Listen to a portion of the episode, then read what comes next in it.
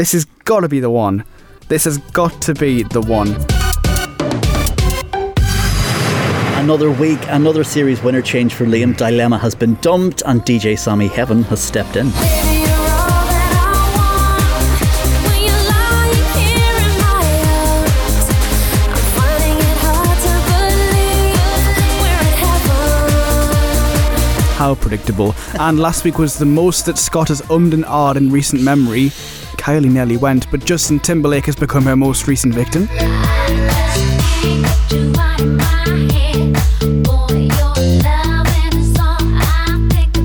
Yeah, welcome to the Naughtiest Naughty podcast. Scott and Liam here going through every single top 10 UK single of that decade because we say it's the best one on the search for the definitive naughtiest naughty, um, kind of making our own parameters about what that actually means, and you too. Uh, but thank you so much to everybody playing along. Each week we showcase a week or two weeks from that era. We put the tracks against each other. We choose a series winner on an ongoing basis, but an episode winner each week. Um, yeah, and we do our thing pretty much. And thank you to the spreadsheet lovers. A weekly winner, an ongoing winner. At the end, we decide who the winners are for each person. Exactly, exactly that. And last week, uh, for the second week running, I changed my Yeah. series. winner. I should really count how many I've had. You could probably fill, and now that's what I call music compilation with the tracks that I've chosen as winner. Whereas Yeah. you wouldn't even fit yours on like a one side of a 12 inch, would you? No, but I did have a conversation with somebody this week, and I was like, I, I do think that I regret the Foo Fighters. Really? Not regret choosing them as a, an episode winner, but like maybe not putting up a strong fight against Kylie.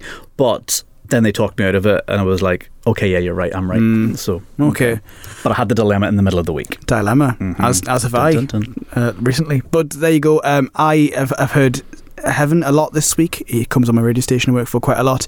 And I, I love it every time. I love it every time. You can't not like it, I don't think. It's really non offensive, isn't it? Even as a Yeah. cover, it's really non offensive. It's very easy listening, It but is. also a jam all Yeah. rolled into one. It ticks a lot of boxes for sure.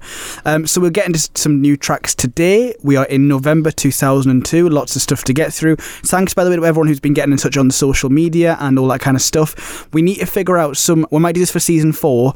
The, the next year, 2003, we might do some kind of like mailbag thing because at the minute we're recording in such a funny way that we're seeing your stuff, but like by the time we actually get to talk about it, it doesn't make sense because it's like old. Yes, it's just taken me 45 minutes to get seven miles here. So, um, yeah, mailbag might be the solution to us being more organised. Yeah. So if you want to send us stuff, then like send us emails, send us tweets and stuff. But just consider the fact that we made. I don't know. We'll, we'll- we'll figure something out. But we we really I value all the stuff that you're getting uh, into us. We really love reading it and seeing it. We've had a lot of shout outs lately. You know those kind of follow Friday things of like. You know, you check these podcasts out, and Oh, we've got sweet. people coming to the podcast new from that. So, thanks very much for all that stuff, uh, stuff that you've been getting to us. We really appreciate it. We're sorry we haven't really been featuring much on the show, but we're just our lives have been so crazy. I think we're, because we're a we're a pandemic podcast. We started this, we had loads of time, and now we don't have any time. no, we filled it. But we, yeah, we, yeah. Yeah. But we we always carve out at least an hour. We're gluttons for punishment. We do it to ourselves, don't we? Yeah, pretty Yeah. much. Um, okay, then we'll get into some tracks for this week. Then, before we do, actually, I'll mention there's a couple of things out now. If you're a naughties person like us, things that are worth checking out. Uh, films that are naughties related. I've Okay. sent you one of these things because there's a, a film out at the minute called Red Rocket. It's one of two films out now where there's a kind of a big central theme about someone having the X factor. So in, Oh. there's a film out called X at the moment, which is about a bunch of people who go make a porn film, Oh. and the girl at the center of it, she's told that she has this kind of like X factor because she's so good at like you know having sex on camera. She's Oh, got an. X factor. And the other film's called Red Rocket. It's a film also about porn. Uh, a guy who was a porn star um, has now found himself back home at Texas. He wants to get back in the industry, and he basically. Uh, effectively like grooms this girl to because he sees that she has this X factor and she might be his ticket back to porn because he might like take her and like try and get her into it and that effectively you know gets him a job again. Really good film, really interesting in cinemas now called Red Rocket. And there's a scene where this girl that he's found um, she plays NSYNC Bye Bye Bye on a piano while not wearing any clothes. But it's like a uh-huh. really enigmatic, captivating scene. Not just because she's got any cl- no clothes on. Don't Art. before you leap to that. Art, art. But she just this beautiful rendition of Bye Bye Bye. I know that I can take no more. It ain't no lie. And I wanna see you out that door, baby. Bye, bye, bye. That's amazing. So there's that. and there's also a film out on Disney Plus now called Turning Red. Please tell me this isn't a porno. This is not. This is a kids' film. Oh, thank goodness! I was just I was just worried that all you'd been doing is going to like some sort of like weird darkened room cinema beyond the normal cinema and watching stuff It, it, it does feel like the film I saw last night was called Paris 13th District, and that was also a lot of sex. wow. I've seen a lot of 18 films lately. The 18 is having a revival. I think there was a long time where the 18 was kind of like, you know, people weren't making them because they don't make as much money because Yeah. the, the audience is smaller. But recently I'm just seeing like, This is the era of extremes. So from Mm. porny films that are 18 plus to the Disney one, what have you got? uh, it's called Turning Red. It's set.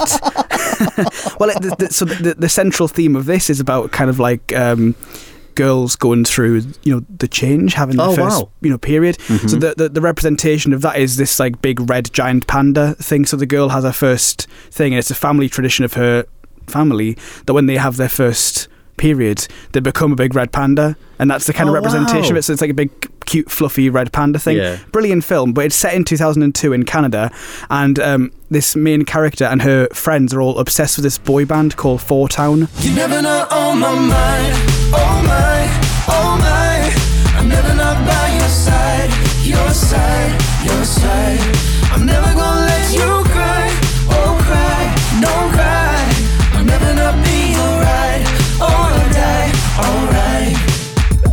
Four Town. Four Town. Okay. So it's a, it's a you know it's a proper homage to all those Backstreet Boys and New Kids in the Block, those those kind of bands that were big in the sort of late nineties, noughties, and the music of Four Town is written by Billie Eilish and her brother Finneas. Oh wow. So there's like a real affection for the music there because it's been done by two absolute music powerhouses. Mm-hmm. And uh, if, if you like pop music like we do, then you need to see it just for that alone. But it's also really good and really sweet. Oh, that's amazing. I Yeah. remember, here's a story for you.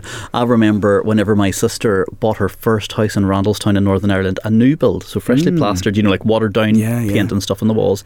You know, because it was her house, her toiletries were just out everywhere. And I came up to visit and stayed with my mate Simon because we were painting one of the bedrooms. Because when you buy a house in Northern Ireland, if it's new, it's not painted, it's just dry plaster and you've got to paint it all. And uh, found the Tampax and I was like, wow, let's see what happens to this. Because she's gone to work and I found the Tampax and I'm like, let's dip it in water and see what happens. So dip it in water. And I'm like, whoa, that really expands. That's amazing. So start flinging it around in a circle by its string to fling at my mate Simon, let go of it. It flies across the room and he ducks. So it goes straight past him and hits the wall, the freshly plastered wall that tend to kind of just suck out all of the juice out of it Yeah. and it left a complete wet tampon imprint, including the tail um, or the string, on my sister's wall, and she had no idea what it was. But yeah, there was like just a complete soggy Tampax outline on the wall for a, for Donkey. Brand new house. Yeah. Welcome to Randall's Randallstown. You have to make that mistake, don't you? I think you have to you have to play about with a tampon to make that mistake. Oh, you've got to, yeah, because Yeah. like dudes would never touch them normally. Yeah. you know what I mean. Like you remove the stigma from it. Yeah, well, that was it. That was what that must have been. What two thousand and one. So there was, Mm. there was like Still is. Yeah, there was a, a whole issue with them, really. Like, people were just so ashamed of them, and really, Mm. like, you know, it's much more positive now. Yeah, I'd like to think so. Sure. If you see one knocking about, you know what you got to do. Soak it in water. Send us a video. Why not? Don't waste it. There's so much period poverty. Don't do what I That- that- did. yeah, good point. Yeah, ignore me, Mm-hmm. ignore me. I'm not. I'm talking shit. Uh, coming up on today's episode, Westlife unleash their first greatest shit. I mean, greatest hits compilation. Uh, also, Danny, Shania, and Missy Elliott are feeling themselves. Mm-mm. And will there be one final hurrah for H and Claire? Plus, it's a pretty remarkable week for videos with Christina Aguilera, Kylie, and Coldplay all trying to blow minds. All of that and more, but first.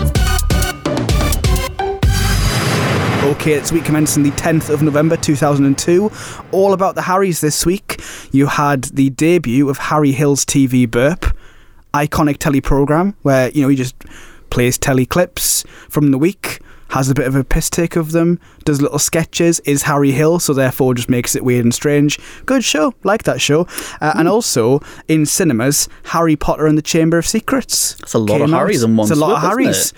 Harry Hill's TV Burp, I- Harry Potter and the Chamber of Secrets. I have par- partied with Harry Hill. I have not partied with Harry Potter. Have you? I really have, yeah. It's an actual true story.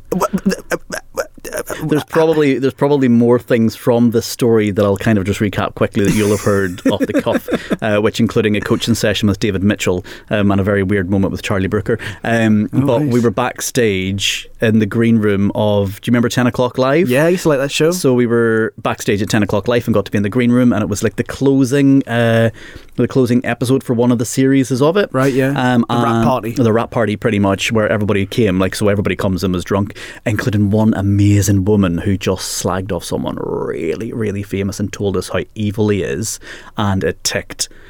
Still to this day, this guy is now everywhere, but it just proved my vibe of oh, I feel like. I should hiss at him because he's so evil was co- completely right. Uh, but Mm. Can you, no, can, can you say it and I'll bleep it? uh, whole, I'll, I'll, yeah, you can. If I'll, I'll tell you, it's something to do with. Yeah. Yeah, I'll I'll bleep that because Yeah? that'll give it away. yeah. I'll bleep that. Okay, uh, but no. So they, the, the the rap party for Harry Hill's TV burp was also on that time, but his was Oh, quite right. small. So they amalgamated two, and he came in without his collar on, What? completely unrecognizable as a normal person, and we just kind of like all got pretty drunk together at Mm. one point, which is quite sweet. Wow. Yeah. Harry Hill at the collar. That's unthinkable. Mm-hmm. Yeah. I, I, I've just been thinking about the so many Harrys. It just raises a, a question. You know, TV burp, Chamber of Secrets. Which one's better? Well, it's it's TV burp because at least Harry Hill isn't. Um, you know, Yeah. at least he's accepting of all people. I feel bad because my like my well, yeah. hmm There's definitely a JK issue here. I didn't say the name. You said the name. Soz. Yeah. Uh, also this week, Emma Raducanu, tennis player, uh, Fairy Tale of New York. You know, she's now like the big hot tennis player at the moment because she had that amazing tournament late last year. Uh, she was born. All right. She was born this week. Fresh. So she's um that's amazing. So she's well, she's twenty. She's going on twenty this year. I think she's nineteen now. Mm-hmm. Yeah, incredible. And and you were what throwing tampons about? Yeah. yeah. Okay. Um, albums wise, we mentioned Blue last week. Their number one this week was One Love, and we mentioned Justin Timberlake, his big debut single "Like I Love You." We know he's going to get better chart positions than the one he had last week. Starts this week with Justified number six. I think it climbs. It's got to Yeah. Surely, Justified's got to climb. It was the whole thing was still too new. I think Yeah. you know there was still a how can this boy band guy be really talented? Did he get lucky with that one song? Lead singles can sometimes do it, and then you didn't expect the album to be brilliant, and then Mm. it turns out for so many people it is one of their favorite albums of all time. I, I, Yeah. yes, I think we'll we'll hear a lot about Justified in the years to come, especially in the next few months because the singles Yeah. are coming out. But it's a, it's an album with real legacy in it. Mm-hmm. And I'll do you a not on the top ten single from this week. Oh. It's one that we've spoken about before. Uh, it comes from Britney and her album, and it's a cover of Joan Jett. Do you Oh, remember really? I Love? Rock and Roll. I love rock and roll. I love rock and roll. So put another dime in the jukebox, baby. I love rock and roll. So come and take the time and dance with me. I love sausage roll. Uh, this was uh, a, a controversial one, possibly because nobody expected Britney to do this, and nobody expected it to kind of be as I think kind of as good as it was. It's a str- Yeah. it's a strange cover, but it works. Yeah, I can still remember. Weirdly, I used it in a piece of production when I did radio 10 years ago Mm. as a feature called Traditional Breakfast, which was about showcasing samples. And we had the, the Joan Jett one went into Britney. Yeah, Uh, yeah, yeah. there you go. I like it very much. Okay, then, so those are some tracks, or at least one track that didn't get in the top 10. This one did, right at the very top of it. It comes from our good old pals, Westlife, uh, from their greatest hits album, their 11th UK number one, 11th, and it's called Unbreakable. This love is unbreakable.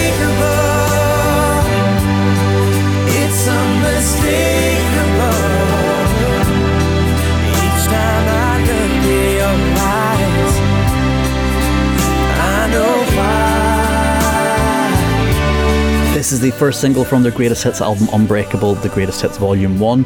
Uh, oddly, whenever I did the prep, I didn't remember it. Whereas now looking back, I can hear it.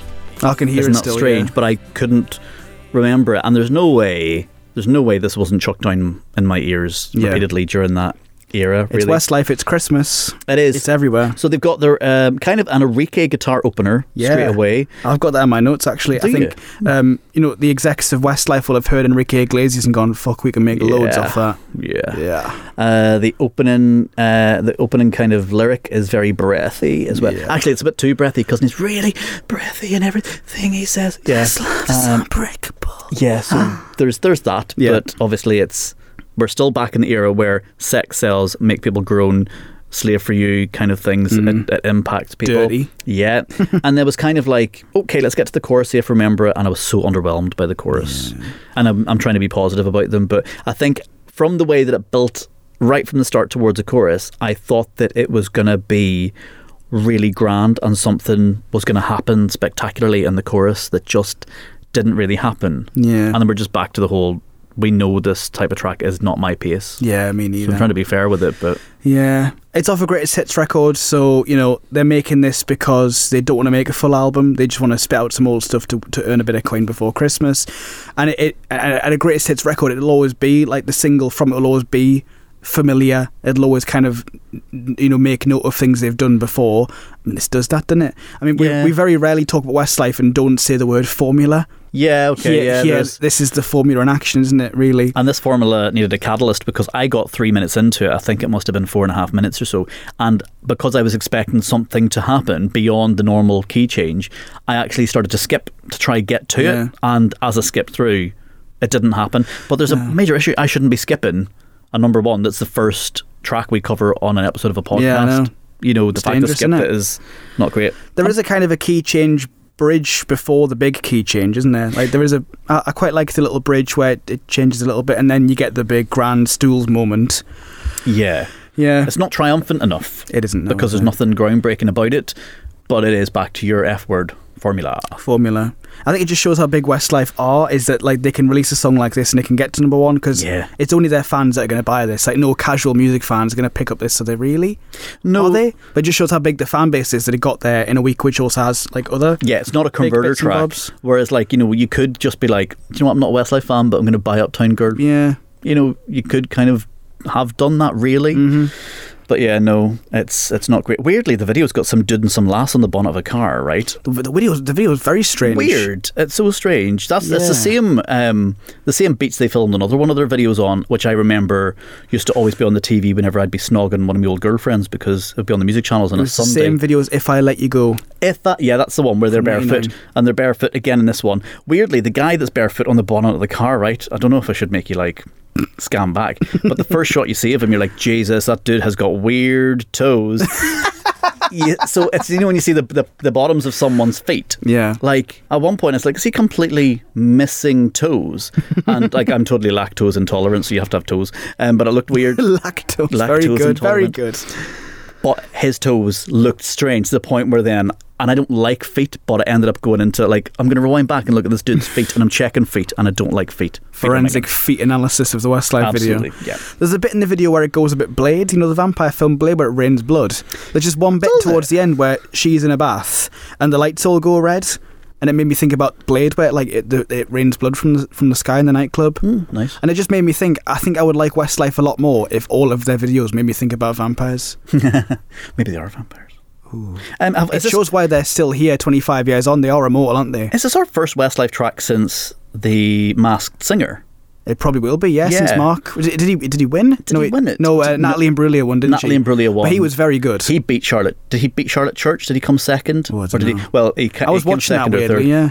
Uh, yeah, and I would never usually. Well, I didn't watch that until I realised that Nicola from Girls Aloud had won it. Yeah, and then I thought, and hold was on a a second, this could be a credible program. Mm. Um, and then I have a hiss. There's also a hiss for one of the judges Yeah. on that, uh, but I can They're kind of get past that. Like I like, I like, bang all their heads I together. like half of them. Yeah. Yeah, uh, but yeah, there's he did do well, and he was very impressive, and I hadn't guessed him. And the most annoying thing was that uh, Radio Aura couldn't say his name correctly and kept calling him Mm. Fahili. His name's Feely.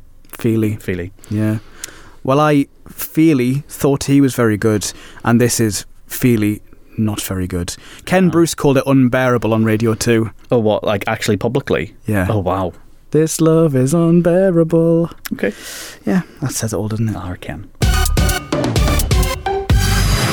And also, one more thing before we move on, actually, is that the video on YouTube, it's kind of cropped.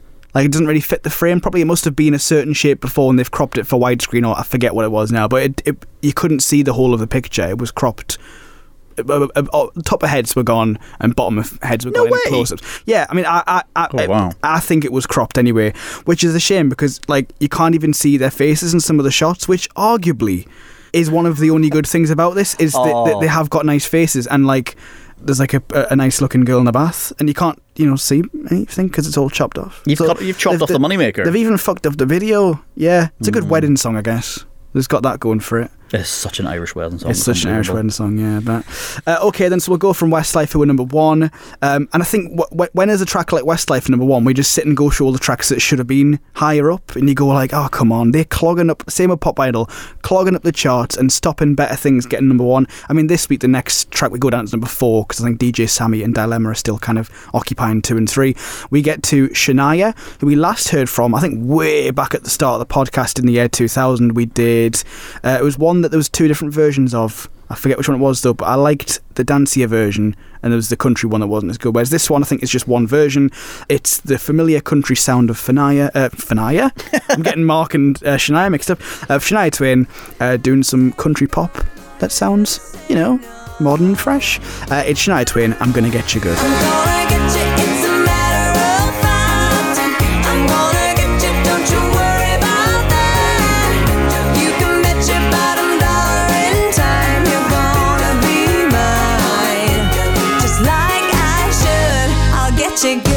This is the first single off her fourth studio album, Up, which uh, you might be a fanaya of if you listen to it at some point, Liam. yeah. Um, apparently, this was actually one of her biggest worldwide hits because she hit countries that she never did with any of her other tracks. That so this was out, yeah. actually big, big, big wider. This is kind of like, you know, whenever Kylie can't get you out of my head, hit other countries Mm. Yeah, and put her on the map. This did the same thing for Shania. So yeah, I think we're in a in a good place. Tonally, I always love her. Yeah. There's a mix of country, a bit of pop, a bit of grunge in there. Yeah. I think on the grand scale of Shania, we're still in Safeville. She still feels very safe with this. Yeah.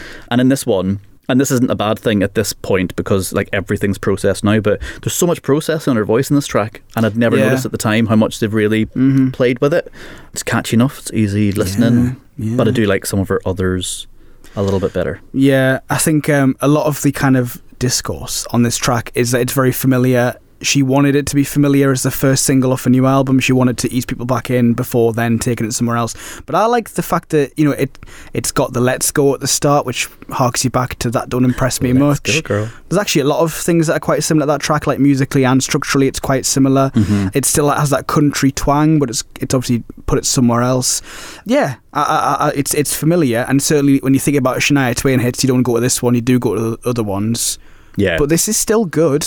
I still like it, and I still like her kind of confidence in this. I think you know she's always thought of as somebody who's very confident, very empowering, very empowered, Yeah. very expressive, seductive, possibly. And she looks expensive here. The eye makeup, the curly hair, the outfit she's wearing, the kind of the bike aesthetic of it. Um, she just looks expensive. I have said this recently, and I'm not sure if it was to you, right? She has a look, and Cheryl has a look of Shania. There's a Cheryl Cole, Shania Twain look, and it's really odd. You, you probably have to see her be interviewed, but actually they're really bloody similar. But you would never think it. Like uh, uh, by me saying this, you'll immediately go, "No, that's not right." But then if you ca- maybe see like, um, you know, Cheryl's hair in Call on Me, where it was big and it was thick. She had like it was really really big. Shania's always had big thick hair. Hmm. There's there's so much of a look of each other. It's actually a little bit frightening because they did the whole Cheryl. I remember Cheryl being like, "Oh my gosh, me and um, what's her of Desperate Housewives called?" Eva Longoria. Eva Longoria. Oh, Oh, yeah, we're, we're yeah. like because they did they did a side by side and then they did a face swap. Oh, right. Um, and it was Uh, funny because they just looked like each other when they did the face swap. But um, they did refer to each other. They were friends at one point and referred to each other as like long lost twins. but honestly, I think she looks more like Eva Shania. Longoria from Biker. Ah, yeah, Love that's it. I'm a rat boy, or what's his Yeah. name? Rat boy from the biker wall, living in the drains. Be good. Um, video wise, you've got loads of futuristic motorbikes, uh, but I do think I would have actually preferred a country video instead of these futuristic motorbikes. The aesthetics, Yeah, okay. not for me. Okay. She's always reminded me of Sandra Bullock. There's like a Sandra Bullock thing with Shania, I think, maybe. Yeah, like Again, it- just yeah. con- confident, good looking women, probably dark hair. Mm-hmm. But I've always thought that. B- b- Shania being a country musician but going pop, you know, we've seen this time after time with this industry, particularly. The country music genre feels like it's the most protective of itself, you know, when artists migrate from it. Taylor Swift, Kacey Musgraves, when they suddenly start putting pop in there, suddenly they get loads of criticism, sell out claims. You know, they've changed lanes, they've abandoned us, they've used us to get clout, and then they've you know gone off and done what they've always wanted to do. And it's it's it's unfortunate that that keeps happening. And Shania obviously will have copped a lot of flack for this because it's like even further from country than Yeah. the last record probably was. But I like it. Big hook. Shania tracks always have big hooks. Got a nice bridge as well. Again, familiar for Shania. I'm very happy with it. Very happy indeed. Lovely. Okay, to go from one very confident female to another. This is Missy Elliott and Work It. Is it worth it? Let me work it. I put my thing down, flip it and reverse it. It's your primitive, it's. It's your primitive, it's.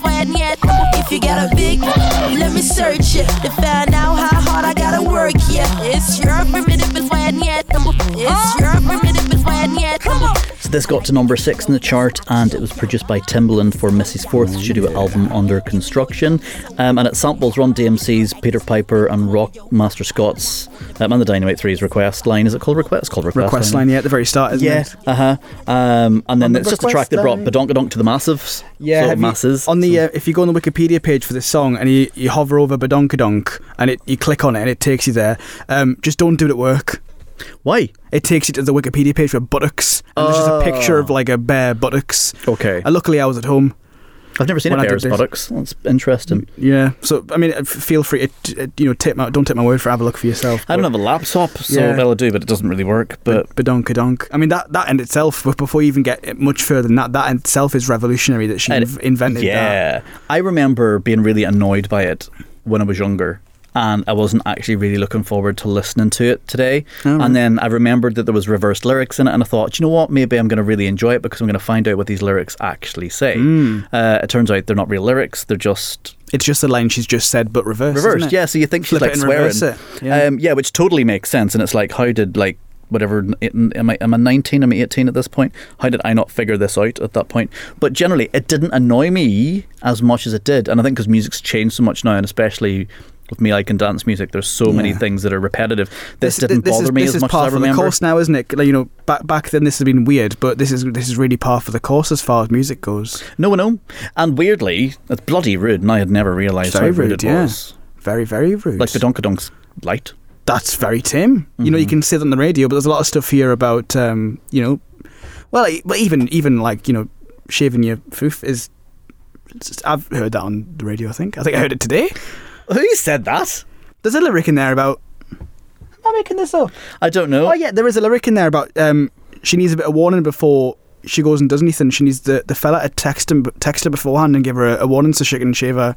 Oh, see, see, see, see. Have you seen The Other Woman? No. With Cameron Diaz and Leslie Mann. No. There is a bit in it where Leslie Mann's losing her mind because Cameron Diaz is just so pretty, and they have the scene where she goes, "Oh, I get it, I get it. I bet your situation is just always situated at any time, so she's always ready to go." Mm. And that's kind of like a thing that's always stuck in my head that if I was single. Well, probably not now in this day and age because like young people can't pull because they're on dating apps and are socially awkward. Mm. But in my era, if I was single again, I'd have to have my situation situated at all times. Yeah. You Wear- know, wearing your car crash boxes or whatever. Is that what they call it when when you Yeah, your best boxers, so that yeah, uh, in case you get in an accident, the, the sea pants. yeah, Yeah. kind of that. Yeah, that sort of thing too. But yeah, you do, and you know, you know, the hair is different these days, isn't it, to what it was when I was younger? So like, you know, there's decisions to be made, and it's you can get trimmers for dudes and stuff online, and yeah, there's there's definitely like a lot more pressure. But yeah, back then, I think now. Do you think Missy Elliott's a permanent situation situated? Uh, I wouldn't want to guess. That's her business and hers alone. I wouldn't. Want to, I wouldn't want to speculate on that. yes, I much. agree. I'm not picturing it all. No. Yes. Well, I am. Oh, I am now. Don't say it though.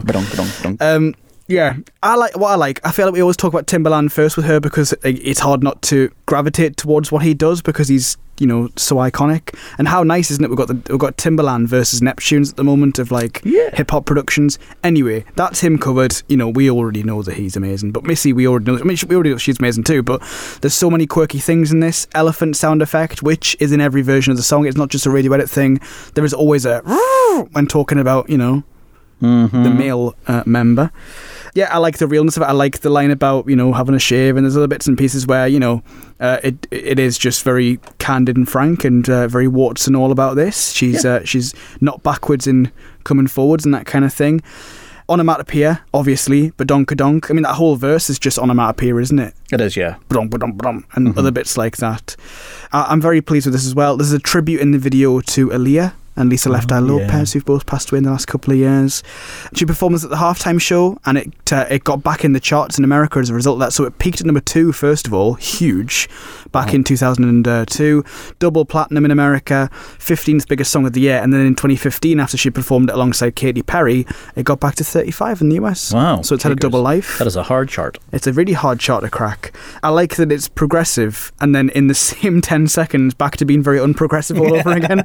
Well, there's, there's a line, I'm not a prostitute, but I can give you what you want, which is, you know, not the most. Mm-hmm. Then there's a bit later on, I think it's at the very, very end, where she goes, boys, boys, all types of boys. Black, white, Puerto Rican, Chinese boys, you know, it's inclusive, great. And then, why tie, tie, oh, tie, oh, tie, rock tie, tie, oh, tie, oh, tie, tie. What is that noise, or is that supposed to be I th- words? I think it's like Thailand. Oh, right. Yeah. Okay. So it's, it's like you know the first bit is pretty straightforward. Then she's just like doing kind of mock. Mm. Yeah. Okay. So you know, but, it it ticks so many other boxes. That, you know, we're gonna let her have this one. No, we're not, we're not gonna let her have it. But you know, it's it's bound to happen at, at some point. isn't it? Yeah. Yeah. Mm-hmm. On the whole, though, badonkadonk. Badonkadonk. It's an exciting week for you, Scott, because we've got not just one Minogue but two. Ooh, yeah. I feel like this has happened before. Has it? I feel like we have had a Minogue off before. And this wouldn't be because they've been in the charts the same week. It would be because we amalgamate two weeks in one podcast. Yeah, so th- and that's the case here. So we're doing Dannii now, and then when we jump to next week, it'll be a Kylie track, and they're both quite low down in the top ten. I mean, for Kylie, it makes sense because uh, that's like the fourth single off Fever, and the album's been out for ages, and you know people are buying it because they're big Kylie fans. For Dannii, this is a lead single uh, from Neon Nights, and it is a number seven. It's called "Put the Needle on It."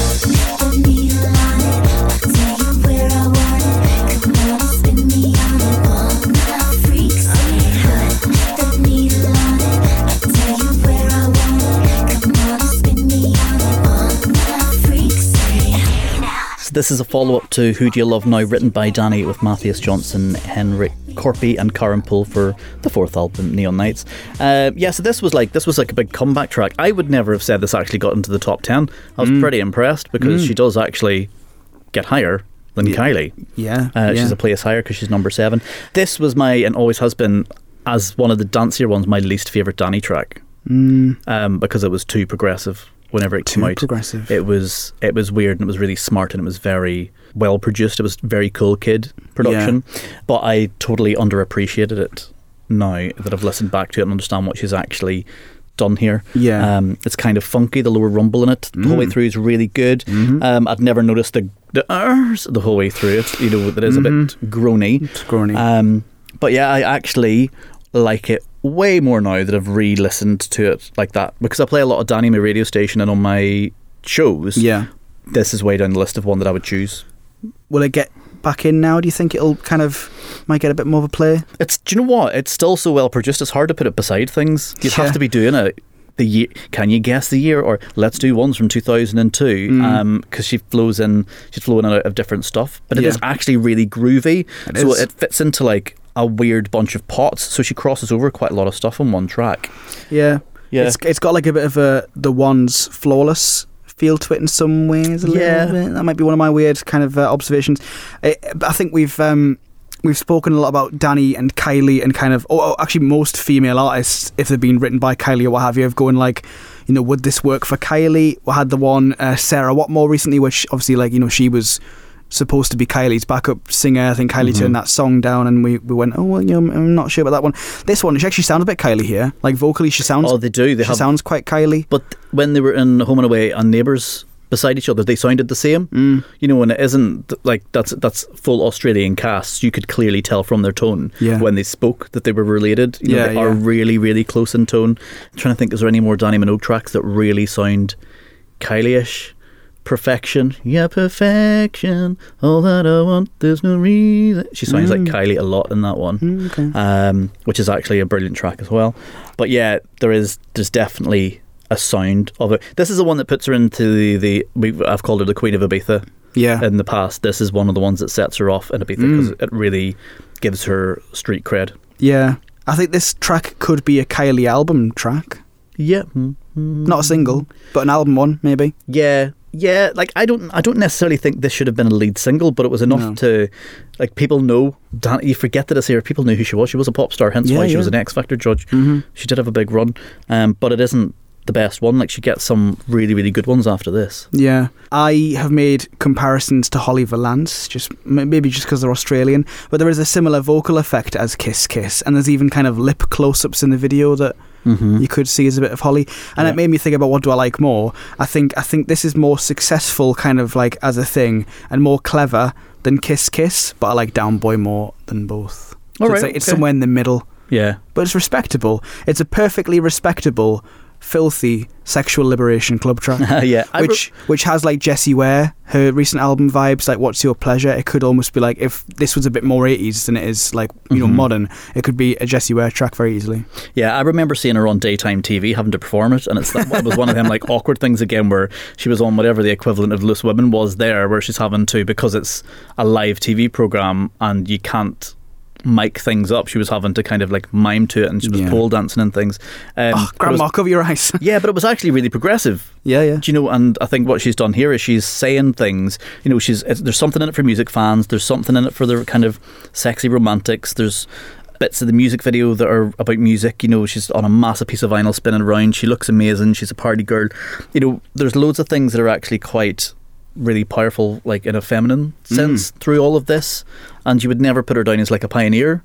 She's not the first person comes to mind when you say uh, like a, a early noughties female pioneer for, for feminism. Yeah. Um, but actually, she's ticking a bunch of boxes Mm. here. Deserves more credit than she got, possibly. Yeah. she does. But you know, she's in a. It's it's very difficult because when you put sisters up for battle, which they always were put against up, up against each other, Mm. Yeah. someone had to lose, and Kylie was never going to lose. No, no. Okay, speaking of lose, sorry, I don't like making that segue, but I have. Uh, purely because this is the last time we do H and Claire. Uh, this is the third and final single, not just of this album cycle, not just of, I mean, like, ever. Obviously, Steps get back together, and that's great, but not in our decade. We have to wait a long time for that. Uh, although, how glad we are and what a worth the wait it was, because we've seen them live and it was fucking awesome. Uh, but back when they were H and Claire, uh, this was the end of the road. But is it like a road to redemption, weirdly? All Out of Love is the name of the track.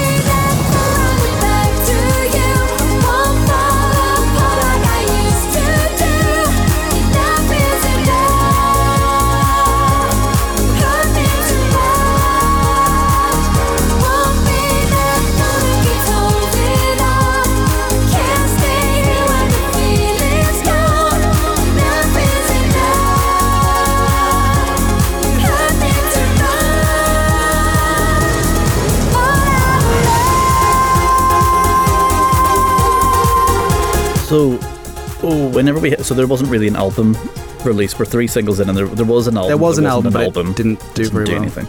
Right. So I'm going to say two things, two track titles here. now the love has gone, Uh, and Summer yeah. of Love. Have you written both those things down? I didn't have the first one, but I've got a lot of other ones. But I think it just shows how stepsy this is, and therefore probably had the most successful it is because they've gone back to what worked, and this really works. I feel like this is clearly a rip-off of two step songs mashed together, and it- Yeah. I feel like it doesn't work at all. really? hmm Well, I don't I- remember it. Like that's how bad it was. I do not remember this Oh. at all. i I've got remember one- Westlife more. I've got oh my god. Uh, actually, I I think I do as well, but just purely just because Westlife, just the whole break. uh, One for sorrow, better best forgotten. Love's got a hold of my heart. Summer of love, and the video is a little bit. It's where you make me feel. So there's a lot of steps in there. Oh yeah, the video really is. Yeah. it's actually the same manor, isn't it, that they used? I feel like I feel like it's the same place. Yeah, I gu- I guess they might got a discount for like Yeah. a regular uh, custom. So I have scanned and sped up through Westlife, and I got the full way through Westlife.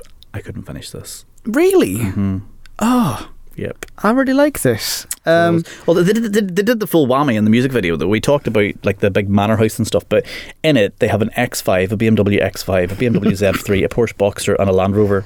So they've, they've what they needed was an Audi TT and maybe Kelly Llorenna in the background, and they've done the full Naughties whammy. Have you written that down as well?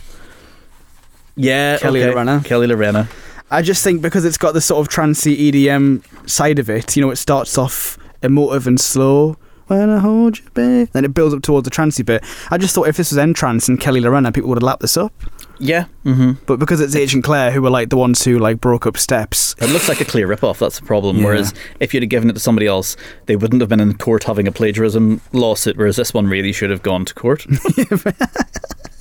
Well, let's not talk about court too much because I don't want to fancy getting involved in that with all the uh, the, the drama of Ed Sheeran lately. I don't want to step foot into that. By the time this goes out, that might have been resolved. I don't Fingers it's got two days time in it now. Now, mate, so you may not like the song. Can you at least appreciate the fact that Claire is probably doing some of her best work ever here? Like the vocal range and the power she puts behind this track is immense.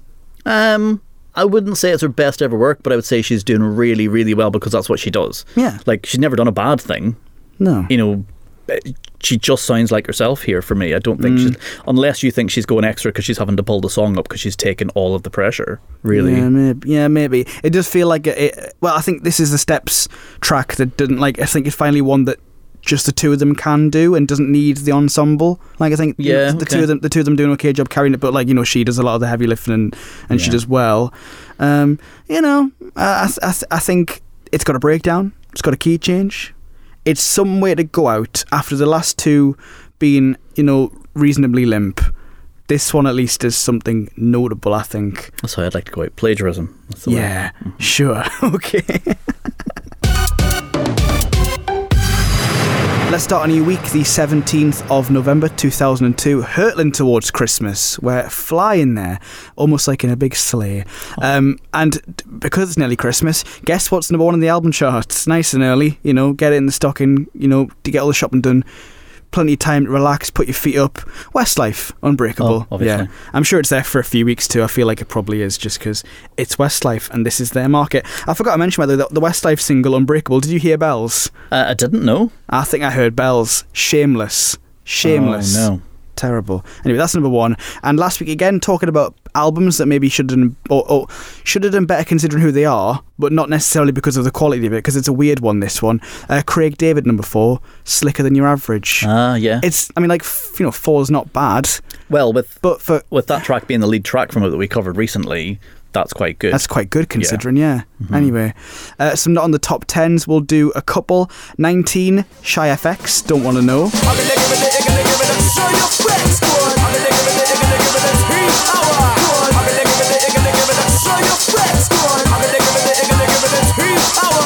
Always like a bit of Shy FX. I don't think we do any more top tens from them, but you know, good artist. And way down at 91, DJ Sammy, Boys of Summer.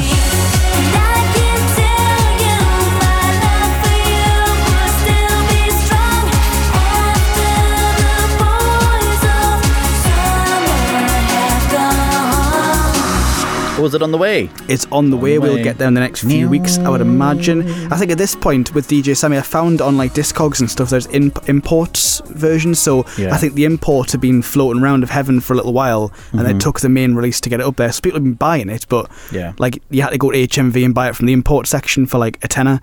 As Wow. opposed to when it came out in the UK for like a couple of quid, people were buying it in there Yeah. in their thousands at that point.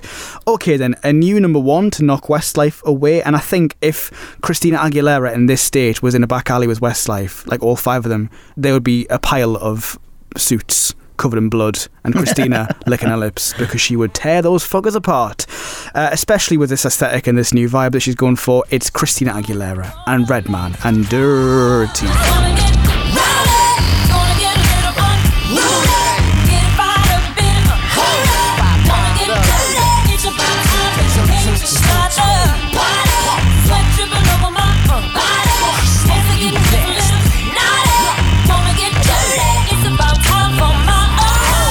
This is the lead single from the fourth studio album, Stripped. It got to number one, and Christina was unhappy with the commercial image, so she fought back and kind of came back, came back with this, which was pretty impressive. So uh, It's hard to ignore, isn't it? Yeah, I've got this down, and this is the first one of the week. Intro Juice, mm. an intro juice. Yeah. Um, from the outset, there's something special about this, uh, which is really, really good.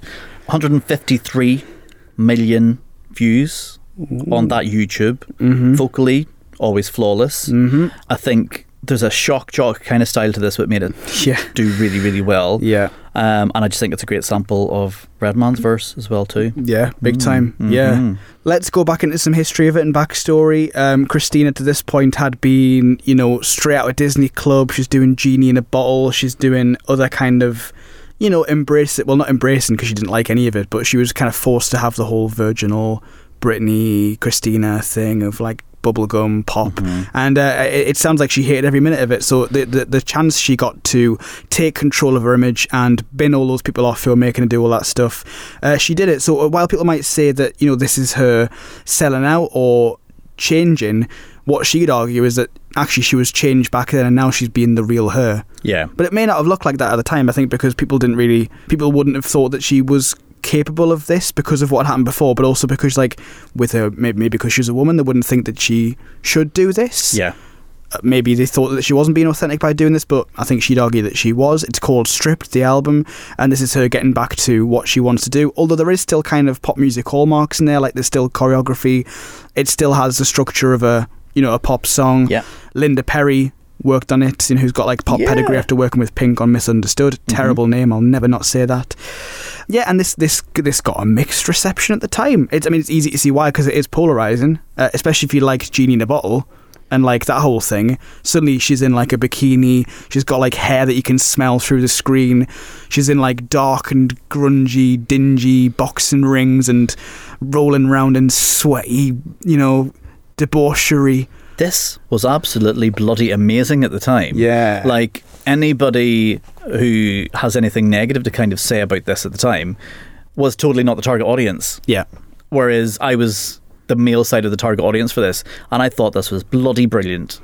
Like this was actually spectacular. in the critics section of this on on uh, Wikipedia, you're looking at some of the quotes, and you're saying there like you know the target audience will have lapped this up, but the critics and stuff who didn't like it, they say things about it like horribly derivative. As if anybody gives a fuck what you say. You know what I mean? Like, why not talk about the fact? Or like, or Digital Spy, this is more like it. The sluttiest, sweatiest club banger in recent memory. Guardian, majestically filthy. Like, they're seeing it for what it is. And not Entertainment Weekly, who are calling it desperate and shrill. So we don't care about your opinion. Like, you're a critic, you're a stuffy white man in a suit who's looked at this on his break and Uh, gone, fuck is there you. anything more desperate than not being able to make it in the music industry so having to become a critic? Boom! You could have just Shots gone worked in a fired. call center, mate. Blow me headphones off. Could have just worked in a call center. The, well, th- these days, with all the cuts to uh, online blogs and stuff, he probably is, to be fair. Um, yeah, I think there's so much about this. It, it's it makes Britney's escape from innocence look like the Mickey Mouse Club back again, doesn't it? yeah. Um, it's it's true that you know no one really bats an eyelid at this stuff anymore because I think partly because of what Christina's done here and uh, the, the fact that she opened the doors for this thing to, to happen more. Yeah. Like I think you know this this this broke down some taboo and some stigma involving these kind of openly. As we say, they're like slutty and sweaty club bangers. Um, this probably opened doors for a lot of people to do that, but this did kind of reinvent the wheel. This is this not many tracks we've done so far in the podcast of this size have done that. They've kind of followed a formula, whereas this just absolutely dynamites the doors off the industry, doesn't it? It really does, yeah. It just I feel like this actually changed everything. We so this is like really bad.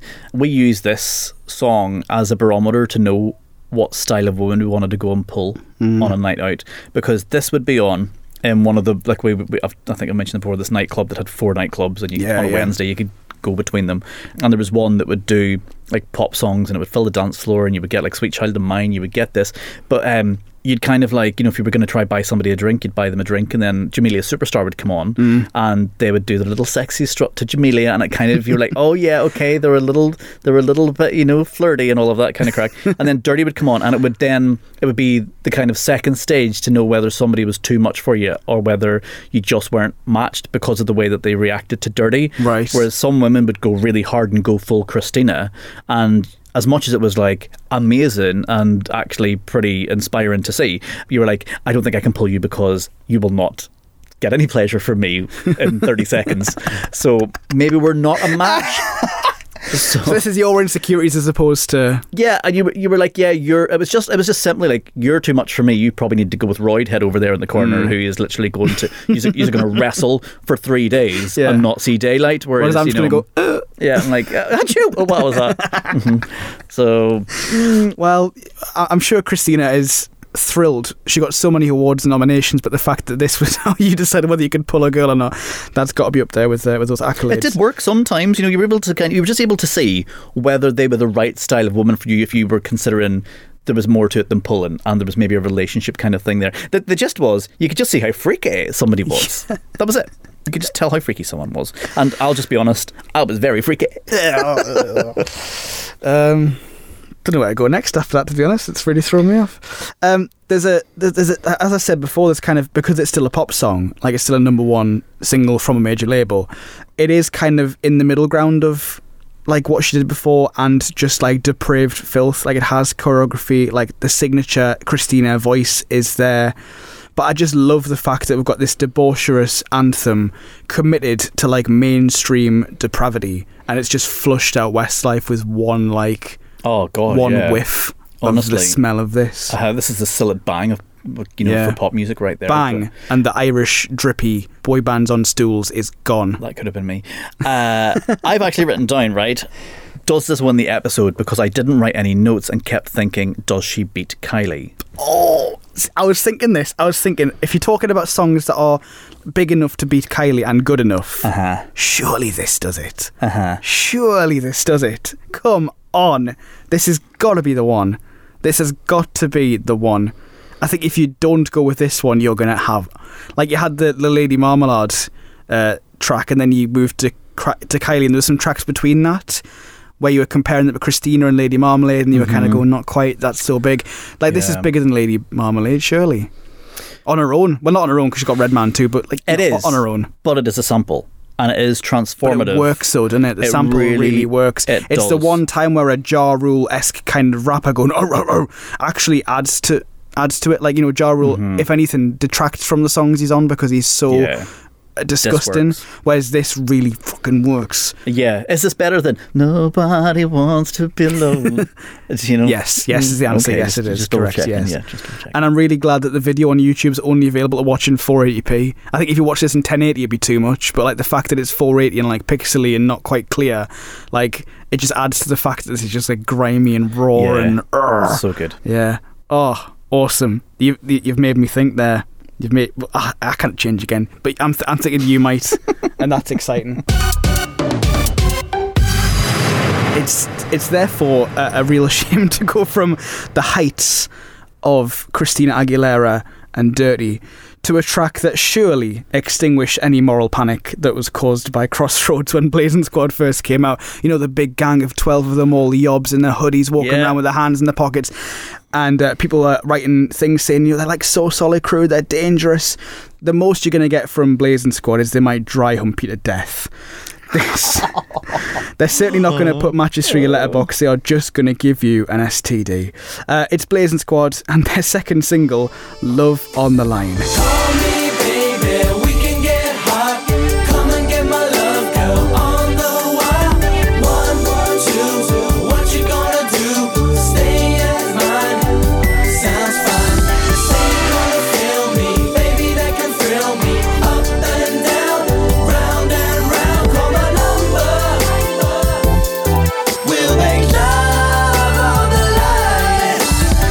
This is the second single from the debut album in the beginning, produced by Cutfather and Joe, who we know. Yeah. Um, and weirdly, I'd never ever noticed this a sample of another level. Freak me. lick you up and down. Yeah, yeah. I'd never really realised. So as soon as I pressed play on it, I just cringed. Yeah. Right, and then I was I'm like just sitting laughing, thinking about it. I cri- but I then started to love it. It It's- changed a lot fast, and I don't. I would never have thought that they would turn me around that quickly. it's lame. Squad It- turned me round. It's lame in such a brilliant way. It is lame in the best way. Yeah, I re- right. There's there's high notes in it that are a bit strained, Yeah. uh, uh, where there's a few of them singing "Love on the Line." They're 16 year old lads, aren't they? I like it. They're fresh I out like the tone of the strained vocal together. I think it has something catchy about it. But I think really my main note is there is no squad here. They are clearly just a massive boy band. Yeah, massive boy band, 12 man boy band, absolutely. Th- th- that that, that that's what it is. I think people. must have made any money from this at all with 12 of them. Oh God, no, not at all. Well, uh, and none of them are still famous, are they? Well, did Kenzie not make Kenzie. it into like Celebrity Big Brother or something? Yeah, like but that was that wasn't too long after this all happened. But you know, it? now they're not doing a great deal. But Okay. they will always. Oh, there's the one that was on. Um, there was one that was on uh, Love Island, wasn't there? no idea. But he wasn't on it because he was in Blazing Squad. Although he did tell everyone he was in Blazing Squad Oh, at no, every given opportunity. Yeah, I think it was Oh. Flavour. Um, yeah. It's um, so we mentioned Blue One Love last week for, for being good at you know th- they keep their hands by their sides whereas here they're just given a carte blanche just to just do whatever you want you know do Yeah. the one two buckle my shoe which is what it actually should be whatever they say what is it one Oh two yeah, You're th- I'm just. It's all coming back to me now. One, two, what you gonna do See, I like it. I do like it. stay it man that's fine Yeah, yeah. It's good. oh no! yeah Shit. Maybe I should go on Love Island and hang with. What was his name? Flavor, Flavor, whatever. Flavour, yeah, I Flavor. so. What could I be called? Spud. Spud and Flavor. We just need somebody salt and vinegar to go in as well and have like a full packet full pack of walkers. There's a lot of talk of touching and getting hot and like doing you. Like, are they old enough? Like, I find a bit. uh, You know, they're 16. They're not much older than S Club Juniors. oh, You know what I mean? yeah, Jesus. Yeah. They're only a couple of years Like old. Gangster Calvin. Is his name Calvin in S Club Juniors? Yeah, yeah. Gangster Calvin and his what in your Timberland boots, your bootcut jeans, your E17 jacket, and a little bit Yeah. of bling. All of which I might add I was wearing at this point. Not an Yeah. E17 jacket, but I did have everything else there. yeah. Whoops. Yeah. I think this makes. Did this. Did this make chavs have to work harder to be menacing? Because this must have set back the chav movement so much. I don't know because I didn't. I'd never seen a chav until I moved to England. Oh, I guess. Was it. Was it not like a, a chav equivalent in Northern Ireland? They were called terrorists. We'll move on. no more comment after that. oh, blimey. Uh, right, to a group who actually, realistically, actually aren't a lot older than Blazing Squad because they started very young, didn't they? They were like 15 when they started, Sugababes. And now they must be like in their late Oh, yeah. teens, Uh-huh. becoming grown up. And this is actually a real sign of them growing up. This is the one where they start to show like a real maturity, some elegance, possibly with a bit of a ballad. Uh, this is Sugababes, number seven, a part of a double A side single. We'll do the second one shortly, but this one's called Stronger.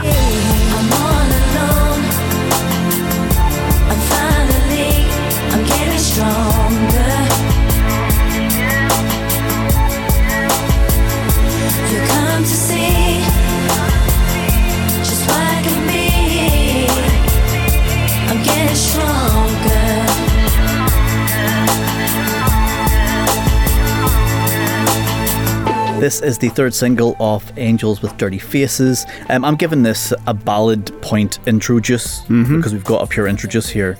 Um, It's ballady, but it's more than just like a piano thing, isn't it? Because Yeah. it's like a massive attack. there's ma- yeah right. I'm just gonna say it. I've always bloody loved this song. Really, really. I didn't think I remembered it Oh, o- did you on not? paper. I remember all of it. I remember every part of the music video, like Yeah. every single bit of this. I remember. Yeah. I think this might have made me go out and actually buy the album from my friend Sarah, who probably really didn't actually like them that much. But I thought if I went to Sarah's house, she might play it for me, and I probably didn't want to have a Sugababes album in my collection at the house. Here, have this and put it on now. yeah, I never buy. it. Merry Christmas, put it on. It was twelve quid. I would never have bought a friend a twelve quid quid present. Sarah must have thought, "What the hell's he spent money on that for?" For me, it was probably because I wanted to listen to this song. but you couldn't better put it next to your uh, your uh, Spice mo- Girls collection. No. Well, yeah, Yeah. yeah. Harmonies, amazing. Lush. Bassline, amazing. Yeah. Mm. It's sexy. It's poignant. This ticks a lot of boxes. They've Yeah. smashed this one, I think. and it kind of takes us back to the first record, doesn't it? It's got like the kind of the more singer-songwriter kind of vibe that they exploded onto the scene with Overload. Yeah. But there's like a new confidence and boldness that they didn't have when they were like 16. And I think Mm-hmm. part of that comes with Heidi coming in, and part of that comes from just getting older and more mature and going through the the music industry and what that will, you know, you, you get. Think of the anecdotes anecdotes they'll have gotten from the years that they've had in the industry as being young people who've like you know faced the prospect of being dropped. They've had to have a lineup change already. Mm-hmm. They've you know now they're working with good producers. They're getting songs. They're getting number ones.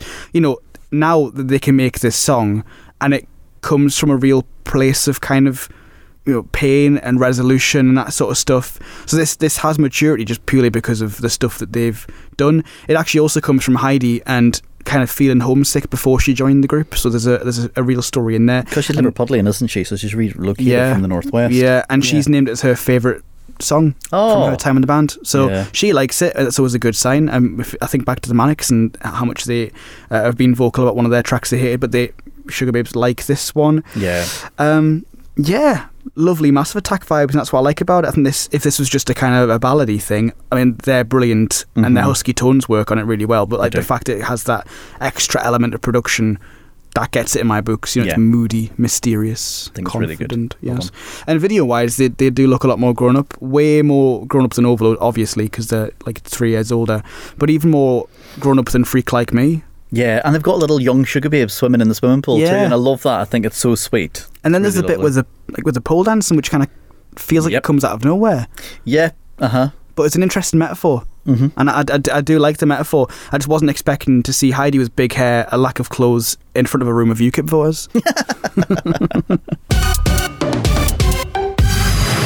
so that was the first side of the double A side. Uh, I've been keeping an ear out for this next bit because I know that Pick a Disc likes this one a lot, and he's messaged us before to tell us how much he likes Angels Dirty Faces, Ah, right. the single. Uh, and I respect Matt's opinion greatly, so I've been looking out for it and uh, looking forward to it.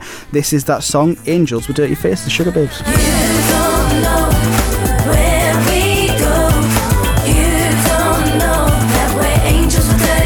You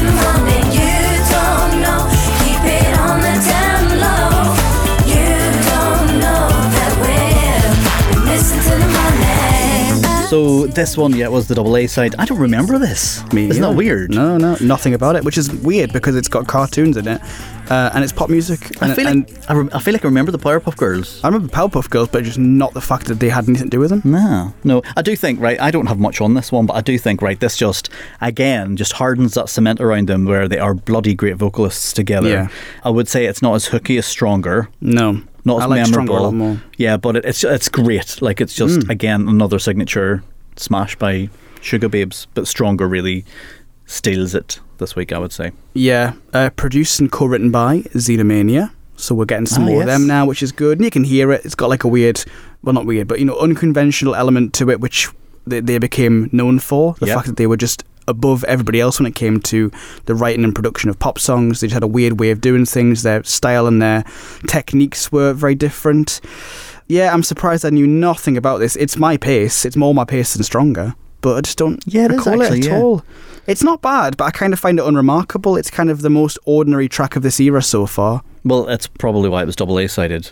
Yeah. So Sorry, Matt, but I've not got a lot it's to still say. great. We can totally see why he loves it. Yeah. Mhm. Yeah.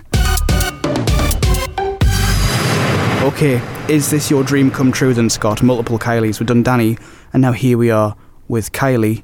Have we saved the best to last, though, is the question, because you quite like Dannii. Do you like this? We'll find out. Uh, this is the fourth single from Fever. It's called Come Into My World.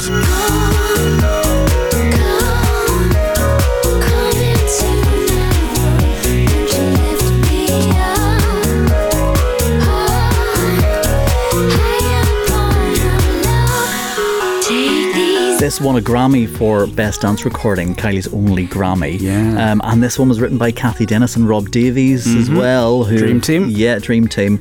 Um, and got to number eight. This was actually a last minute addition to the album. Wasn't going to get its release, to be Mhm. honest. So, yeah, I'm pretty happy with that. Yep. Uh, one of my favourite bits of it are the fact that it starts with a chorus. It does. It starts yeah. the structure of it's strange, and that's what was really gripping about it. Tonally, it's Kylie, love her tone, Mm-hmm. and it turns out lots of Kylie fans state this as being one of her best ever singles. I Isn't think that interesting. could be right. Yeah. Again, it could be from the point of view of like I'm a big fan. I'm going to say this one because it's not one of the most known ones. Like, you know, people would expect me to say "Spinning Around" or "Can't Get Out of My Head," but I'm going to say "Come Into My World." Would you say that's the best one? Yeah.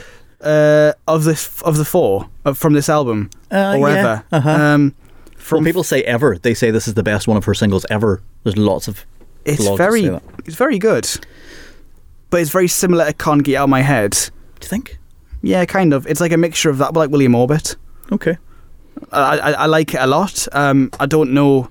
I don't know. I haven't given this one a lot of thought in terms of where it ranks and stuff. I just I know I like it a lot, Yeah. but I don't think it's going to be like a, a series winner for me. I, I just I just like it a lot. Yeah. It's got some na na nas like can't get out my head does. It's absorbing. It's alluring. It's classic Kylie. You know, Mm-hmm. if you you know if you're gonna stick one more single out from the album, you'd probably make sure it's this one just because it's So good. it's gonna be a single that gets top ten, even though the album's been out for ages. Yeah. That's the song. That's all well and good. The the main attraction here surely is the Michel Gondry video. The video is ridiculously good. Yeah, It is made so, by so good. the same guy who made Star Guitar, which tells you what you need to know. Yes. as you're going to get a really interesting high concept thing that must have taken fucking ages to make. I still watch it, and weirdly, I didn't know it was coming. And I've got a member of my team, and I go through and I do the video rounds where I show people Star Guitar, I show them Daft Punk around the world, I show Mm-hmm. them Freemasons Rain Down Love, I show them Kylie Come Into My World, and I showed it, and then I'll open the spreadsheet, getting ready to do the prep the other week, and I was like, "Oh, it's time! It's, It's time. Then you're pinging me Michel stuff across as well, and I'm like, "Right, I'm in behind the scenes stuff. I'm in a happy place. This is great. But the video, is there, do you have like a more well written way to describe what happens formally off any sort of like blogs or anything, as opposed to me just nah? no, Okay. it's, it's, it's, you, you you go for it. It's pretty much like Kylie leaving a shop in France somewhere, and it all takes place like on a cor- like on crossroads. So she crosses the road to one corner, things are going off. She then crosses to the next one, things are going off. She then crosses to the next one, things are going off. Then she crosses back, and she is back to where she started. But there's a few second time delay, and she meets herself.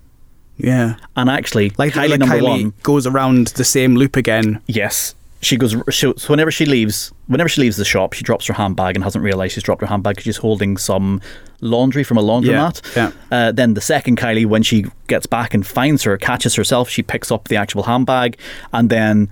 Um, they they just kind of like sneakily don't acknowledge each other but interact with each other. So like one Kylie spins around a lamppost, the other Kylie ducks through her arms. Then the two of them go off on their little bit they'd go around the system and then it turns out that like uh, there's been there's two motorcyclists instead of one. There's something that's been thrown out of an upstairs window but there's more of it. There's kids jumping on bollards but there's now more kids. Um, there's people climbing ladders but it's gone from two people to four people. So the whole video just expands and as you watch it more and more stuff just happens and it's just like actual pure genius. And it just goes round to the point where there's four Kylies all going around the same system with a tiny little delay, doing things just slightly differently, but it's just music video genius. Have I explained Yeah. that? I, you think That's Is that. enough? I, I couldn't do any better myself. so, Sorry, yeah, you need. It's, the, the, the, the code is go and watch this video. If you have not seen this video, you need to watch this video. It's yeah. brilliant. Uh, this YouTube comment, I watched a really good documentary about Michel Gondry, who made the video. And in the movie, they say the biggest problem on his sets was that no one really understood what was going on apart from him. people were literally freaking out. Not because he's a douche, people were freaking out. Uh, just, he he was trying to explain what was actually happening and they just couldn't understand it. He was just so ahead of everybody else in terms of what he was doing. Or maybe he wasn't a good communicator. I don't know because it is a hard thing to describe. Yeah. I mean, in your head, you can. Yeah, exactly. In your head, you can see what you want to do, but I guess like to actually translate that, it's kind of remarkable that it's come out as well as it has with like how many people you need to make a music video. That this is like a very singular idea from one person's brain, and they've really pulled it off. And there's some kind of comments of like, oh, it's a shame they're not all like lip syncing the same thing because they are all lip syncing. Like there- there is always one Kylie who's in time with the music, but like it would well, don't know. But it, does, does it all meet, meet up at the end? Uh, well, Or vocally- make- yeah, like uh, do, do, do all of the Kylies then start mouthing the same thing at the same time? I don't by know. The I've end? never. I it's can't remember. about that. It's you're not looking. The, the her lips are the last thing you're looking at. For me, it really. is the fact that like one of them will lift their arm, and the other one will go underneath. Yeah, That's the- really cool. And then the fourth one, because of the way that she, sw- the first Kylie swings around, the third one, there's no time for the fourth one to go under the arm. So it's like watching, oh, how's the fourth one going to do this? Because there's no way, Mm. because two get under her, there's no way a third one's going to make that without there being some sort of like blip in the visuals, and you're going to see the continuity issues with it. Yeah. Um, so that once that Kylie stands back and gets around herself, and it's Very just so smart. Yeah. Um, but yeah, as for the, I, do you know what? I wouldn't say that the singing is important, but we're about to do a song that's probably the most impressive bit of lip syncing we've ever experienced in our Yeah. lives. To be honest. Yeah, um, multiple Kylies. It's quite something, isn't it? Yeah, I remember. I just know. Yeah, and th- this is the. She was. I remember she was so stylish. Remember that video? Girls went and bought grey trousers with big belts to look like Kylie, like low. Uh, what would you call them? Like I don't know, like low waisted trousers. I don't know. Yeah. I had girly friends that would say stuff to me like this. This isn't an assumption. this is conversations I had with my friends at the time. They're like, "Hey, I want trousers like Kylie's from that video." You think Kylie, because she sings in a very hushed tone the whole time, what do you reckon that does to your vocal cords? Like constantly singing like this, but like um, yeah. good. Do you think she must like have a soothers every day? Probably. Just a Well, couple- yeah, well. I remember being backstage once um, at a festival I had to host, and Lawson were there, Oh, and the lead is the lead guy called Andy. I remember watching him do his warm ups, and he had to like he had to put his face into the steamer thing, Mm. and he had to steam his vocal cords for a prolonged period of time before he even tried to sing anything because he would go very high. Um, so I'm assuming. Kylie like just plunks her face straight into a big bed of steam after Yeah. she's done or before she's done anything. I'd imagine she does. It must be. It must be knackering being a pop star. Like, uh, uh, there's already eno- enough going on with like you know never having really any control of your own life. Yeah. But also just like you, there's so much pressure to belt and sing Yeah. and scream that like you hear about artists like Adele and Sam Fender having like constant throat surgery and having to cancel gigs because of their throat. And, like, Sam had some, has he? uh, I'm not sure if he's had surgery, but he's, I know he's cancelled a a fair few Yeah. gigs over his short career so far because of uh, vocal problems. Yeah. But I mean, he belts. But I like I I'm not a singer, but I do have to use my voice for my eh? work. And we, if I have if I have the smallest tickle and things like that, and I have to record a show, Mm. and you've got to keep every link within that show the same tone as the first one. Yeah. It's very very hard. And by the time you're actually done, and you go and speak to somebody that's not on the radio, like somebody in the office, your voice is actually gone and it's, it's broken. But your your job is to force as, as much as you can to sound the way it's expected to sound. So Mm. I, I don't know how singers do it. I just don't know. It's a hard life. It isn't is a bloody hard life. hard life. They deserve more credit and more money. Free soothers. Yeah, they should. They deserve free soothers and add an extra zero on their massive paychecks. Go for it. Sesnia se el boxes it fes hart me ook naloog se ook se no even edo in uh, uh, is niet of bezet zo fes hart me of se ook so de for svisa stil car show is el net there How did you do that? This is the second. what, what actually happened to that bit there that was it it went funny for a bit there didn't it Are Did it you go- Chris Martin? I, I, I- I better say that again. Um, this is a song from uh, Coldplay. It's from their album Rush of Blood. The head is called The Scientist.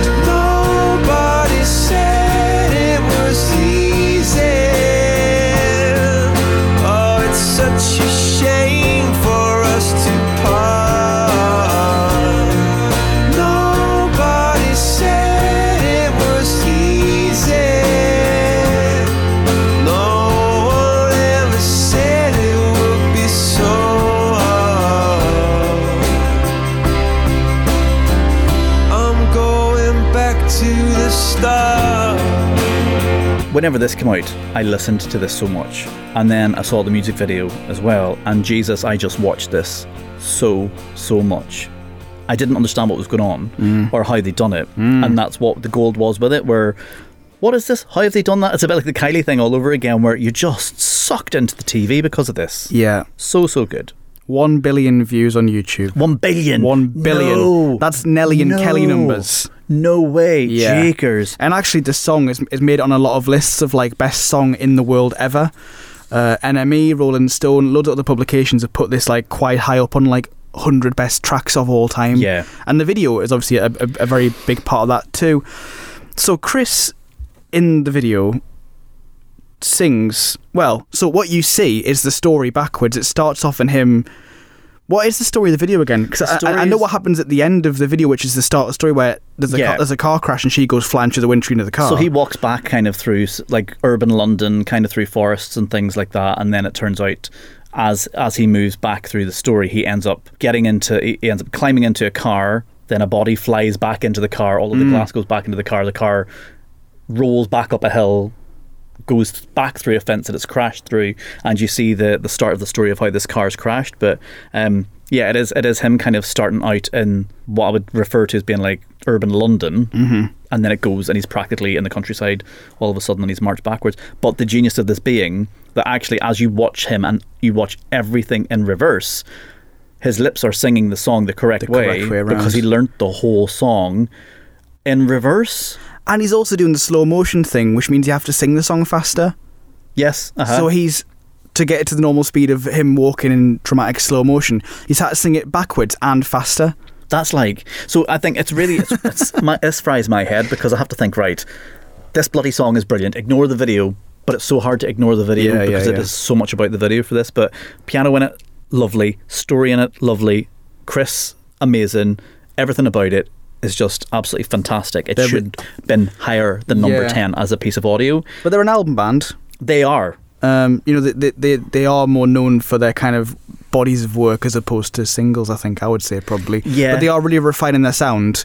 Like imagine, you know, like for this era compared to what they're doing now. Like I think of this era, they're really refining that sound that they became known for in the early days before they kind of started moving on. Like imagine a BTS fan finding this, having heard My Universe, and going back to hear uh, The Scientist. They'd be like, "Is this the same band? What the fuck's going on?" But um, yeah, this is this is it's such a remarkable bit of work. Even I like it, and I, and I don't like slow songs typically, but even I like this because it is very very good. Uh, some lovely layers in it. I love the chorus when Chris does his own backing vocals, and there's like two of them in there harmonising, which is nice. Yeah, but the video is is really the star attraction, and it does kind of take away a lot from the song, doesn't it? It's really diverted the focus. Yeah. And I, uh, Coldplay just, I think the reason I always forget about their songs is because they are, they, they never do obvious titles. Like if you'd asked me what was this song called, I would have said like, is it called Nobody Said It Was Easy, or something else? Like I, I wouldn't have said the You'd never- oh, yeah, I would have, like, I just knew. Well, yeah, you know because you've seen them and you're like you're a bit of a fan. But like, I- yeah, aye. uh, for me, as someone who's not a massive fan, although I'm I'm warming to them over the last three years of this podcast, I have warmed to them definitely. yeah. Um, yeah, and in the video, the actress is called Elaine Cassidy. She's Irish, and she is in a program called Harper's Island from about ten years ago, Ah. or a bit more actually, which was like an American drama thing where it was a wedding, and all the wedding party got together on this island for the you know for the for the three day celebration thing, and like one by one they all got killed off, and it was like a, Oh, mur- a murder mystery thing of who's the killer. They're on the island because it's a remote island. It's gonna be so, it's gonna be one of us, Mm-hmm. but people are getting picked off one by one, and like in really gruesome ways. But it was like really intriguing and gripping, and I loved it. And that she not was the just star I of it. still know what you did last summer? I, don't- I haven't seen that. They go to the Bahamas. They went. Somebody wins a holiday to the Bahamas, Uh-huh. um, and then they get to the Bahamas, but the island's being cleared because it's storm season. But these four people who, a year to the day beforehand, had killed someone or buried or like tried to dispose of somebody's body, end up on this island. And obviously, it's a limited number of people on the island, so it's someone on this island, um, and there's like a who could it be? Don't trust anybody kind of a thing. But it's like. Yeah, but there's obviously Maybe. there's a hook involved, like 'cause it's all about fisherman hooks and stuff. So you get a hook up your up your jaw and out through your face and dragged along at some point. Nice. But there was continuity issues in the video, and this is one of the things that made me a bit annoyed at the time. The only only gripe I've got with the scientist is, you know, he is driving what I would, I'm assuming is like a five or seven series Oh, BMW. here we go again. Yeah, so and when he's driving on the road, it has got lovely alloy wheels. Mm. When it's resting and he's going back into it, it's got four wheel trims on it. But when you see it rolling down the hill, it doesn't have any windows in it. It does. It has wheel trims, um, and it's whatever they've rolled down the hill didn't match what cars at the top of the hill and what cars at the bottom of the hill. So there was a little bit of a, a problem with that for me because I used to get my brother had one of those cars, so I was checking the wheels and I was like, "This is mm. annoying. They've made a mistake." And I'd be a brilliant continuity person for Yeah. programs. But I mean, that's just ruined the whole thing. I, I, I thought I liked this, and now I just think what a pathetic waste of everyone's time. yeah, Like, come on, Chris. Like, get them, get your team in line. You've absolutely, ball, you've balls, you've balls this up so much. This could have been a masterpiece. This could have been. You know what? I was sitting here thinking, off the video alone, winner. You know what? Easy, but Mm-hmm. no. Wrong alloys. Fucking hell, Chris. sorry, Chris. Come on, man, get with it. Is this scarier or not as scary as the Samantha Mumba seatbelt adverts? Right. Okay. So hold on a second. As you were talking, and I, you were describing this woman, who I was picturing was actually somebody from the Samantha Mumba Northern Irish car crash advert. mm-hmm. Um, and I had to think that's not the same person. And then I was like, is it the same person? And it's not. It's just the hairstyle. So Dannii Minogue put the needle on it with her hair gelled in style because it's really short hair she's got. That's like night out hair. The one in the Samantha Mumba and the one in the scientist video is Dannii hair on daytime. You know where you're not completely done up. But there was a very similar look. But um, what's scarier? No, Samantha Mumba is That is scary. yeah. So she's not in the car crash. Her her body to body was used. Yeah, yeah, yeah. In the Samantha Mumba form. it's just a Samantha Mumba car crash video, yeah. So um, what's I can't remember the guy's name. What's his name? Like, this is Eric. Today, Eric's going to hit his girlfriend so hard, Oh. he leaves her with permanent brain damage. Body to body. Yeah, it's, um, bum, bum. yeah, and it was an advert to show that even when your car's stationary and you don't have a seatbelt on, what can happen to you when you're just sitting in the car and somebody else hits you. So it's not about travelling at 70 mile an hour with no seatbelt on, it's being stationary um, and the knock on effects. But um, yeah, we've got very, very traumatic car crash adverts in Northern Ireland compared to the rest of the UK. Yeah, quite. Anyway, we'll move past that and get to some winners then. We've got some choices Oh, to make. Um, I'm looking at the list very quickly. I think I'm going to do. Well, you're going to go first, so I'll let you Oh. pick while I find a pen. Um. Uh, oh no. Uh, Gonna get a little more moody. It might have you know what? Oh no. Yeah. Okay. I've got a. I think I've got a four. Okay. Um, I would like it to be a five, but it's not going to be. And actually, it's it's all the second week loaded. To be honest. Um. What's better? Weirdly, guess who's coming fourth? Kylie. Kylie's coming fourth.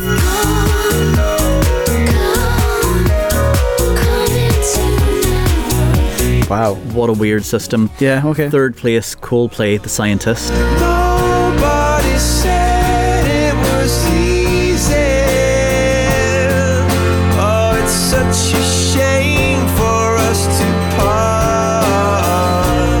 second place, Sugababe Stronger.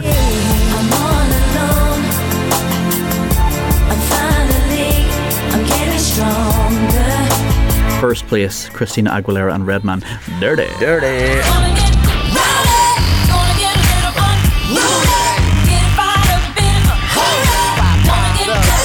Too oh, dirty to clean my act up. You ain't here to party. Ring the alarm. Uh, yeah, okay, right. Yeah, okay. So that was because I want, I would love Dannii to be in there. I think Shania deserves some things. Missy Elliott's good. You know, you know what I'm like. Blazing Squad are my besties now. Yeah, yeah. yeah. There's, it's interesting, but I think the second week really whipped it for me. You're four. Yeah. I'm not even sure if it's a four. Is it a four? You're No, it could be more actually. Um, oh. no, I'm gonna cross that out. I'm gonna cross that out. Gonna keep that. Gonna do that. And oh, I'm being harsh this week and giving a three, just because I think like if I start letting one thing in, Yep. the pot gets too big. It could Okay. be like a six. So we're, we're, we're being harsh. We're leaving out Shania, although I do like it a lot. Mm-hmm. We're leaving out Missy, do like it a Mhm. lot. Leave out Dannii, I Mhm. quite like it, but it's not going to get in. H and Claire, I've actually forgotten it now, but I, I don't hate it. I'm okay with it. Right, So it's Blazing Squad for the win. D- you don't spoil it. Come on, give some tension. Third is going to be stronger. Sugababes. I'm all alone. I'm finally, I'm getting stronger. Two is going to be Kylie.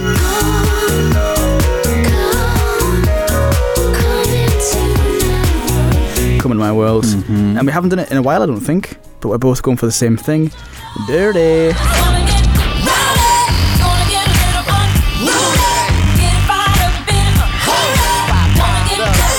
Wow. Okay. Okay. Mm. Mm. now, now, now, now, now, now, now, now.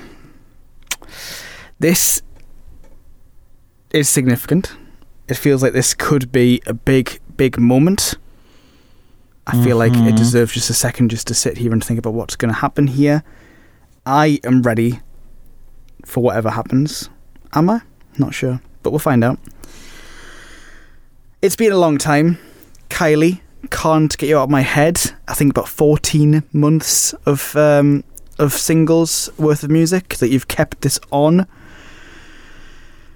against Christina Aguilera and a track that we both agree changed everything. Everything. Here is a drone. This is difficult. this is not the track that I thought was going to knock Kylie off. Is that still to come? Yeah. Okay. Uh huh. Um, and uh, right, so the Kylie impact of changing everything, the comeback status of Kylie was huge. Um, everything with Kylie's original. Uh, great songwriters, at least four hooks in the track. Uh, Christina and Redman, brilliant sample, really, really good. Changed the face of Christina completely. Um, also did wonders for femini- feminism. It's sexy. It's oh, it's vocally. Is it? She's vocally better than Kylie. Like you can't say that sh you can't. They can't compete with each other. Um, 153 million views on YouTube for Christina. How many would you guess was Kylie? Um, I don't know, but the I don't, I don't, I don't, I don't know. 251. Kylie has 100,000 more. 100 million more. Did 100 million more? 100 million more. They're both And Christina. They're, they're both skin videos in different ways, aren't they? They are. Oh, can I have a no back? Can I have a ticket in case I make a mistake? Um.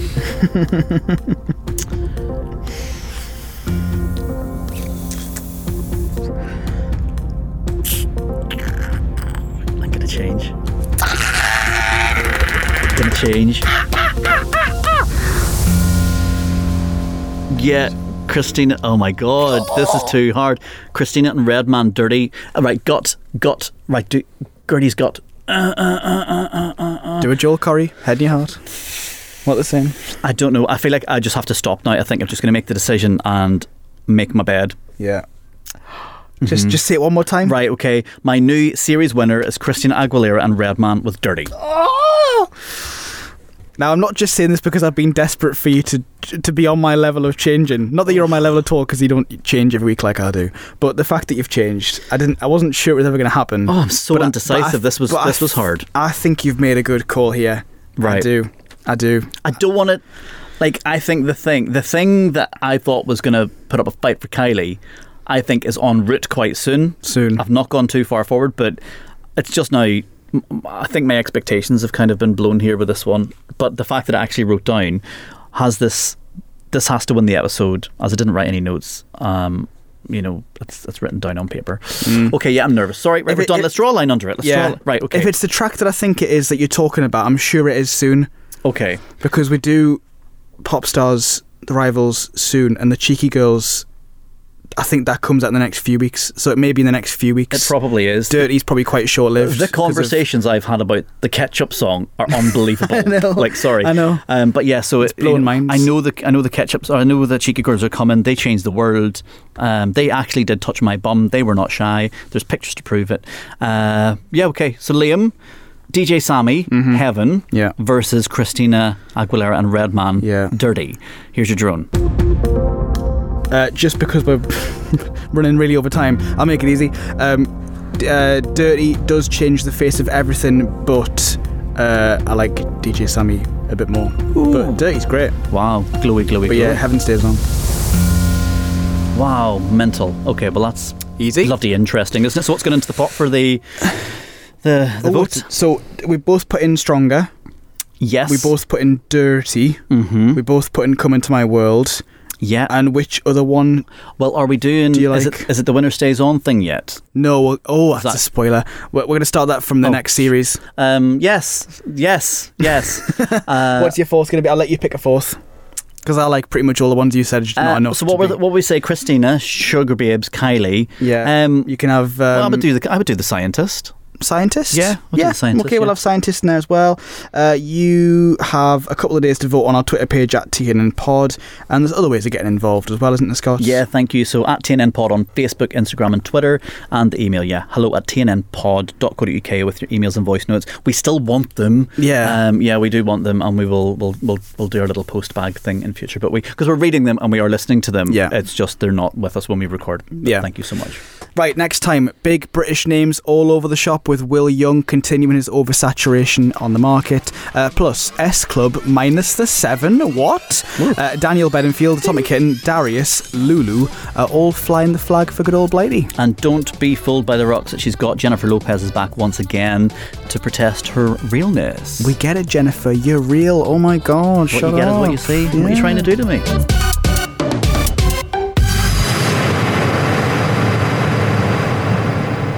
She is buying a, a $50 million house with 17 bathrooms, though, at the minute, so.